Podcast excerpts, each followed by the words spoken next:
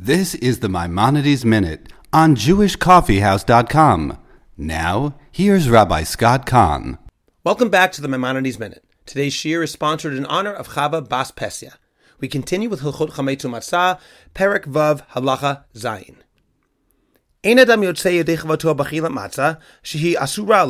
A person has not fulfilled his obligation when eating matzah on the night of Pesach if the matzah is forbidden to him. Kigon, such as sha'achalat tevel. If it's eaten tevel, that means from produce that has not had truma and maasrot taken from it. O maser rishon nitla trumato.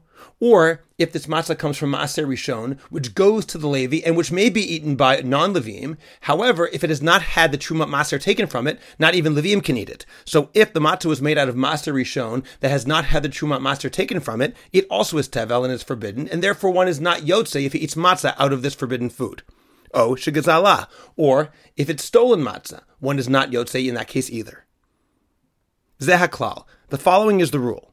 Kol shmavachina lav birkat hamazon, any matzah on which one would say birkat hamazon, benching, yotze bo yidei chavato, one has fulfilled its obligation. V'chol she'en mavachina lav birkat hamazon, and any matzah on which one does not say birkat hamazon, namely matzah which is forbidden to him, He has not fulfilled his obligation of eating matzah by eating matzah on which one would not bench. Halacha chet. HaKohanim yotzin. A Kohen who eats matzah made out of challah or truma, which are portions which are reserved for Kohanim, has fulfilled his obligation.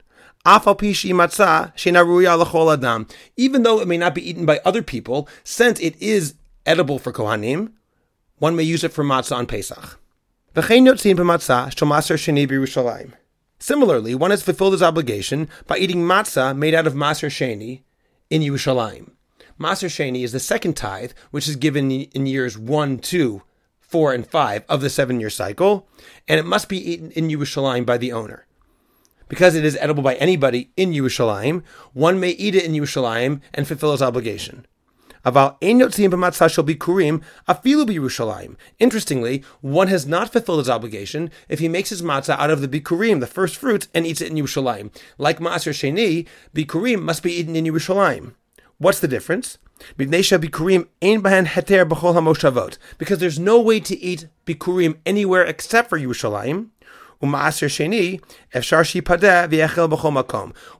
Sheni, one may redeem it upon a coin and then eat that Maser Sheni anywhere, even outside Yerushalayim. V'chatuv, and it says in the pasuk in Shmot, "B'chol moshvotechem tochlu matzot." In all of your dwelling places, you must eat matzah. Matzah haruya leheachel b'chol moshavot, he shotzim ba chova. Only matzah, which may be eaten anywhere, is the kind of matzah that one may use on Pesach and fulfill his obligation. Accordingly, even though Maaser Sheni can only be eaten in Yerushalayim, technically one may redeem it and then eat it anywhere. Therefore, one may use it anywhere if it has been redeemed, and one may fulfill his obligation with Maaser Sheni, even the actual Maser Sheni in Yerushalayim, since theoretically it is edible anywhere. Bikurim, however, may not be redeemed. Accordingly, it may only be eaten in Yerushalayim, and therefore even in Yerushalayim, one may not use it to fulfill his obligation. Halachatet. Chalot Todah Urikike Nazir. The breads that are used for Todah and Nazir, which are part of the korbanot that they give in the Beit HaMikdash, Sha'asa Otan Latzmo, which the person giving the korban has made for himself, Ein yotzin bahem. One may not use them for matzah, even though they're kosher for Pesach. Shneemar, as it says, ushmartem et hamatzot. You must guard the matzot. Namely, matzah hamishtameret li'inyan matzah bilvad, he shotzin ba. Matzah that is guarded for matzah alone. That is what one may use and be yotze with. Avozo, however, this, the breads that are given for korbanot, mishtameret li'inyan hazevach. They were guarded for the korban. And therefore, since they were not guarded just as matzah, one may not use them to fulfill his obligation. V'im asayan, then korbashuk. If, however, someone made these breads as matzah in order to sell them for these korbanot to one who needs them, one may use them for matzah and fulfill his obligation. Shaoselim korbashuk, because someone who makes them to sell to people who need them, bidato, it is in the mind of the person who made them. Shimlo yimachru yochalotam. If he doesn't sell them, he will eat them. Therefore it turns out, bishara siatan, when he made them, shmaran l'shem matzah, he was guarding them for the sake of matzah. He was not guarding them for the sake of the korban because he thought, if I don't sell them, I'll use them as matzah. Accordingly, they may be used for matzah. However, if they're made by the person bringing the korban, where he knows he's bringing the korban because it's not up to him to sell it, he's making it for himself. It is not being made for matzah; it's being made for the korban, and one may not use it to fulfill his obligation of matzah on Pesach. Halacha Yud. All people are obligated in the mitzvah of eating matzah, including women and slaves. Katan shochol lechol a child old enough to eat bread, Mechanchino to mitzvot. One teaches him in mitzvot. Machilino to kazayim matzah. And one feeds him a kazayim matzah the same way that a gadol must eat a kazayit of matzah. Chole uzakein. Sheino yachol lechol matzah. Someone who is sick or elderly and who may not eat matzah. Shorilo rakik b'mayim. One may soak the matzah in water. Machilino to. And feed it to him. V'hu shlo. As long as it hasn't dissolved. As we said in halach above, the key point is that matzah may be soaked as long as it has not dissolved. Accordingly, for someone who may not eat it for health reasons, one may soak it and be yotze. Halacha Yud Aleph. Midivrei Sofrim, it is a rabbinic law. She'ein maktirin achar matzah klum.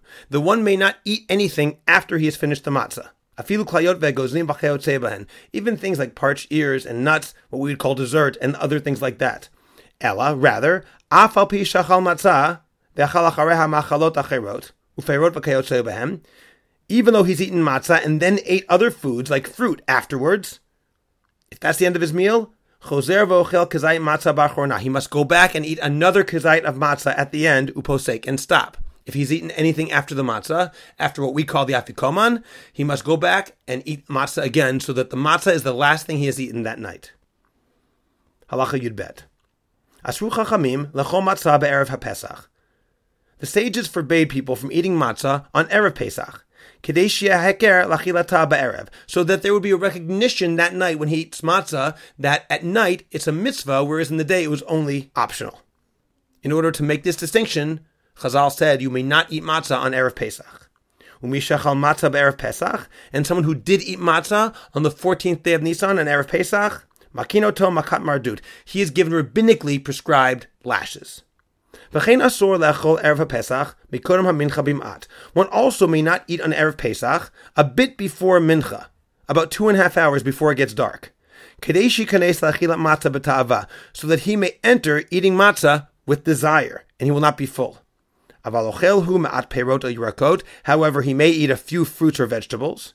He simply shouldn't fill his belly. It does not mean one must fast two and a half hours before it gets dark. It means one cannot have a full meal. One may have a snack.